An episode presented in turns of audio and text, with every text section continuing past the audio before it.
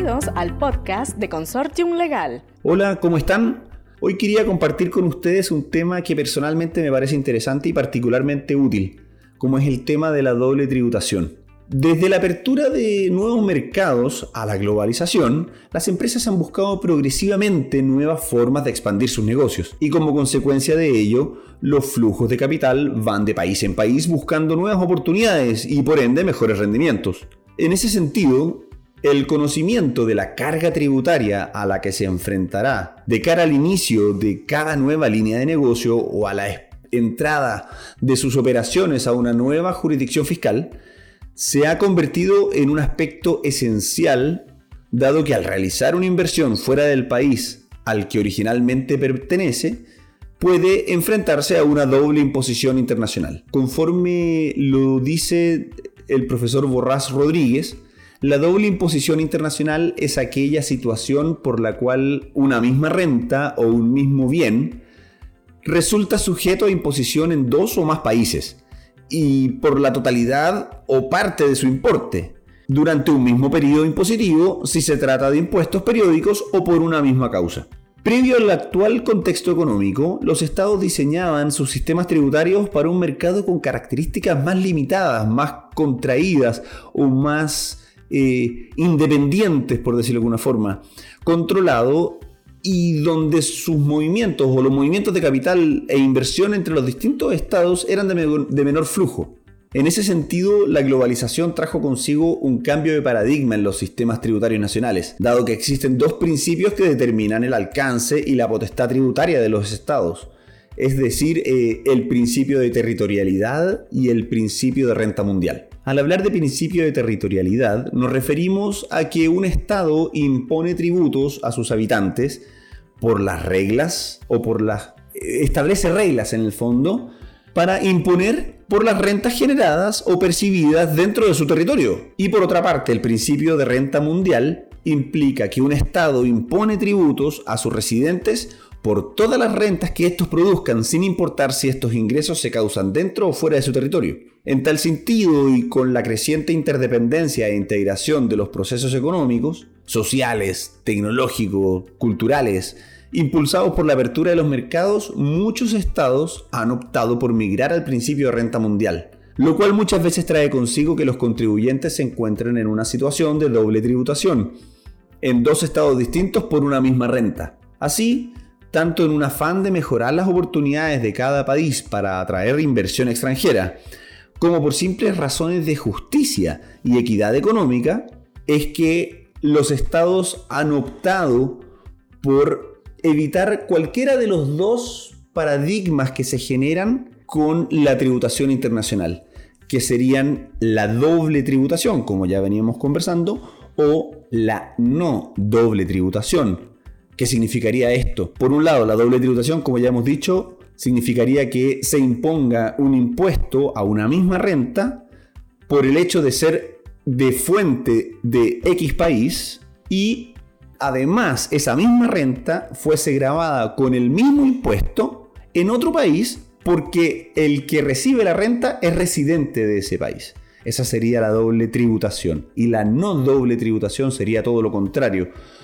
en el sentido de que la fuente de la renta, el país donde se produce esa renta, no grava por tal o cual motivo, no grava, el, no grava con impuesto eh, dicha renta, y a su vez el país de donde es residente, el que gana esa renta, tampoco se ve gravado con algún impuesto. Eso significa que esa renta no paga impuesto en ninguna parte del mundo. Y eso tampoco es algo que en justicia los estados han visto como algo plausible o algo deseable. Es decir, la idea es que las rentas paguen un impuesto en un lugar, no que paguen dos veces o que no paguen ninguna. Ese es el, el paradigma, o eso es el paradigma que se quiere evitar en el fondo, ¿ya? Así, Eh, tanto en un afán de mejorar las oportunidades de cada país, como decíamos, eh, desde hace más de cuarenta años los estados han intentado limitar o minimizar el impacto de la doble tributación y de la no doble tributación mediante la aprobación de convenios bilaterales. Las primeras manifestaciones formales contra la doble imposición internacional aparecen con el surgimiento de la Sociedad de las Naciones o la Liga de las Naciones, eh, durante la Primera Guerra Mundial, eh, la cual ante este fenómeno advirtió la imposibilidad de elaborar, de elaborar en ese entonces un único convenio multilateral, ofreciendo en contraposición una serie de modelos de convenios bilaterales. Sin embargo, fue hasta julio de mil novecientos cuarenta y tres, durante la conferencia celebrada en México, a causa del inicio de la Segunda Guerra Mundial en Europa, eh, que se elaboraron dos modelos de convenio bilateral para evitar la doble imposición. Más tarde, en mil novecientos sesenta, surge la Organización para la Cooperación y Desarrollo Económico, la O C D E o la O S D, con sede en París, siendo uno de sus principales objetivos el contribuir a la expansión del comercio mundial sobre una base multilateral y no discriminatoria conforme a las obligaciones internacionales. Posteriormente, en mil novecientos ochenta, con el objetivo de continuar los esfuerzos asociados o iniciados por la Sociedad de las Naciones y continuados en la O C D E, la Organización de las Naciones Unidas, la ONU en el fondo, publica la Convención Modelo de las Naciones Unidas sobre la doble tributación entre países desarrollados y países en desarrollo, con la cual se busca promover mayores entradas de inversiones extranjeras en los países en desarrollo, ojalá que vinieran desde países desarrollados hacia países en desarrollo, y de hacerlo en condiciones política, económica y socialmente aceptables y beneficiosas para ambos países, para los países firmantes de ese convenio, multi, de ese convenio bilateral, perdón. Actualmente, eh, el, la acción quince de B E P S, del plan B E P S, de la O C D E, de este Base Erosion and Profit Shifting Plan, eh, contempla la idea de un instrumento o un tratado multilateral para evitar eh, la no doble tributación y la doble tributación, y es parte de un convenio, o sea, es un convenio al que se han adscrito bastantes países,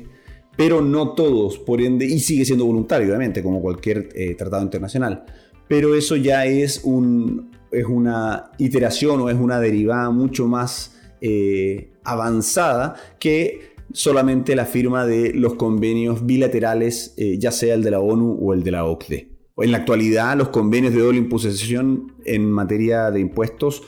eh, mayoritariamente toman el convenio bilateral de la O C D E. Así es como incluso El Salvador y España,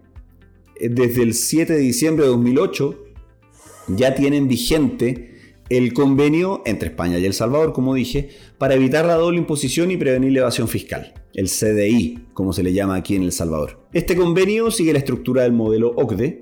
para este tipo de tratados, y queríamos comentarles o, o destacar las, eh, los artículos o la, la, las menciones que son más interesantes a la hora de pensar en nuevos negocios, particularmente que tengan que ver con la jurisdicción salvadoreña o la jurisdicción española. En el caso del artículo cuatro se trata la regla de los, de los residentes, y se sigue la regla general del modelo, eh, en el sentido que hay que tener en, a la vista el centro de intereses vitales del contribuyente, es decir, dónde está su domicilio, dónde está su residencia, dónde se encuentran sus negocios principales, sus relaciones económicas más estrechas, etcétera. La nacionalidad del contribuyente es secundaria, aunque podría llegar a ser útil en algunos casos.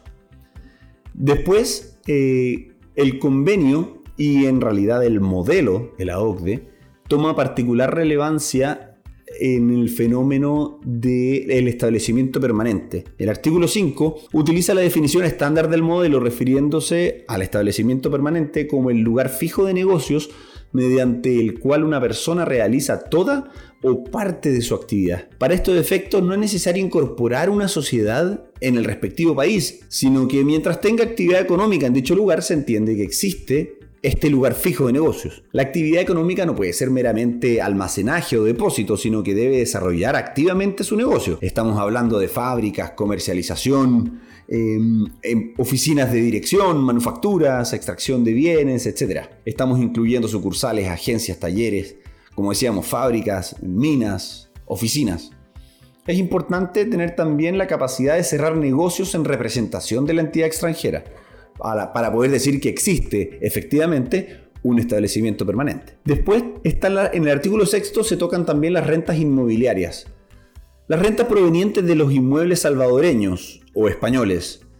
ya sea por ventas o alquileres, explotación agrícola o forestal, etcétera, que reciba un residente español o salvadoreño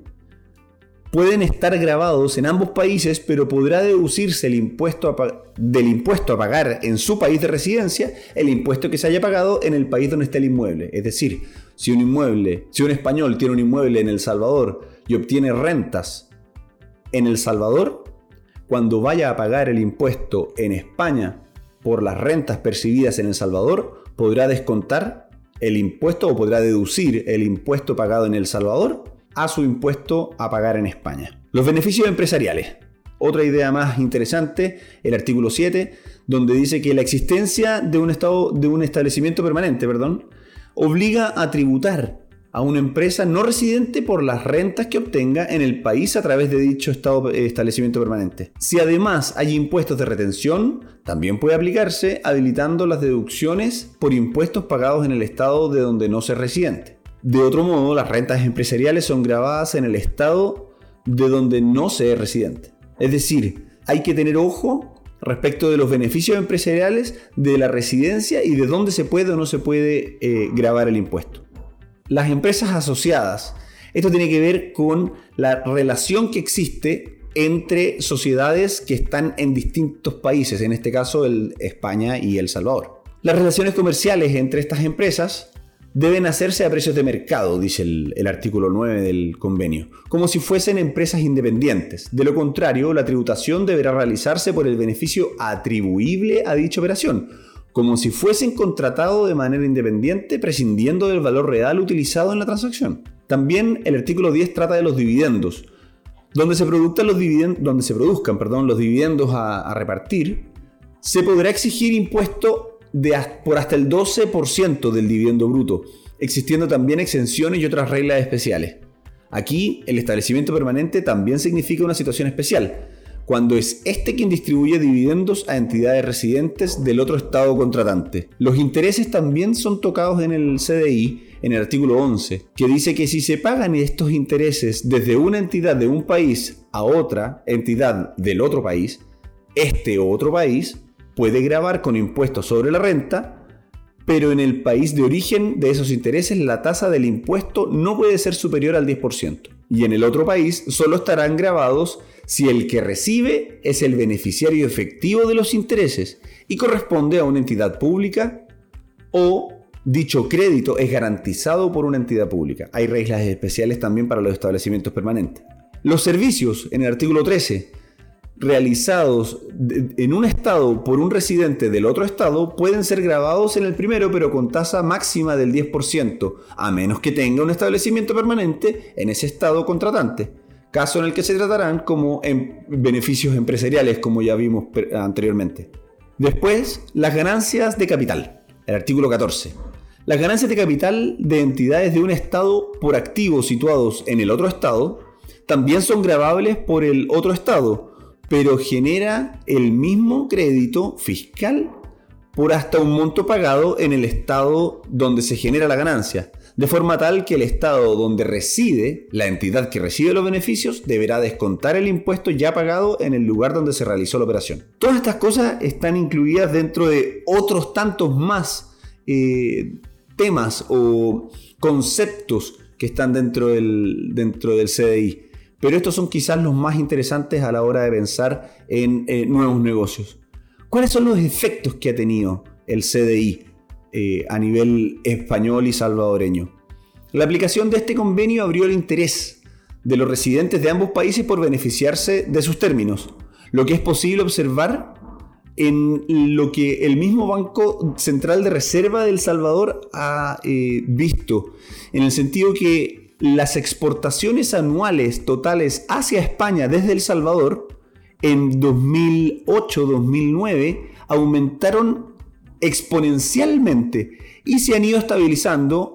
hasta llegar a, mi, a cerca de cuarenta millones de dólares eh, anuales. Después, las importaciones, como contrapartida, las importaciones desde España hacia El Salvador han ido aumentando exponencialmente, o quizás no exponencial, sino que ha sido sostenido desde el dos mil ocho a la fecha. Quizás podríamos decir que el principal beneficiado a nivel comercial ha sido España, porque ha logrado invertir en El Salvador en mejores condiciones. Si bien estos datos parecen eh, indiciarios, no es menos cierto que reflejan la capacidad de atracción de inversión directa extranjera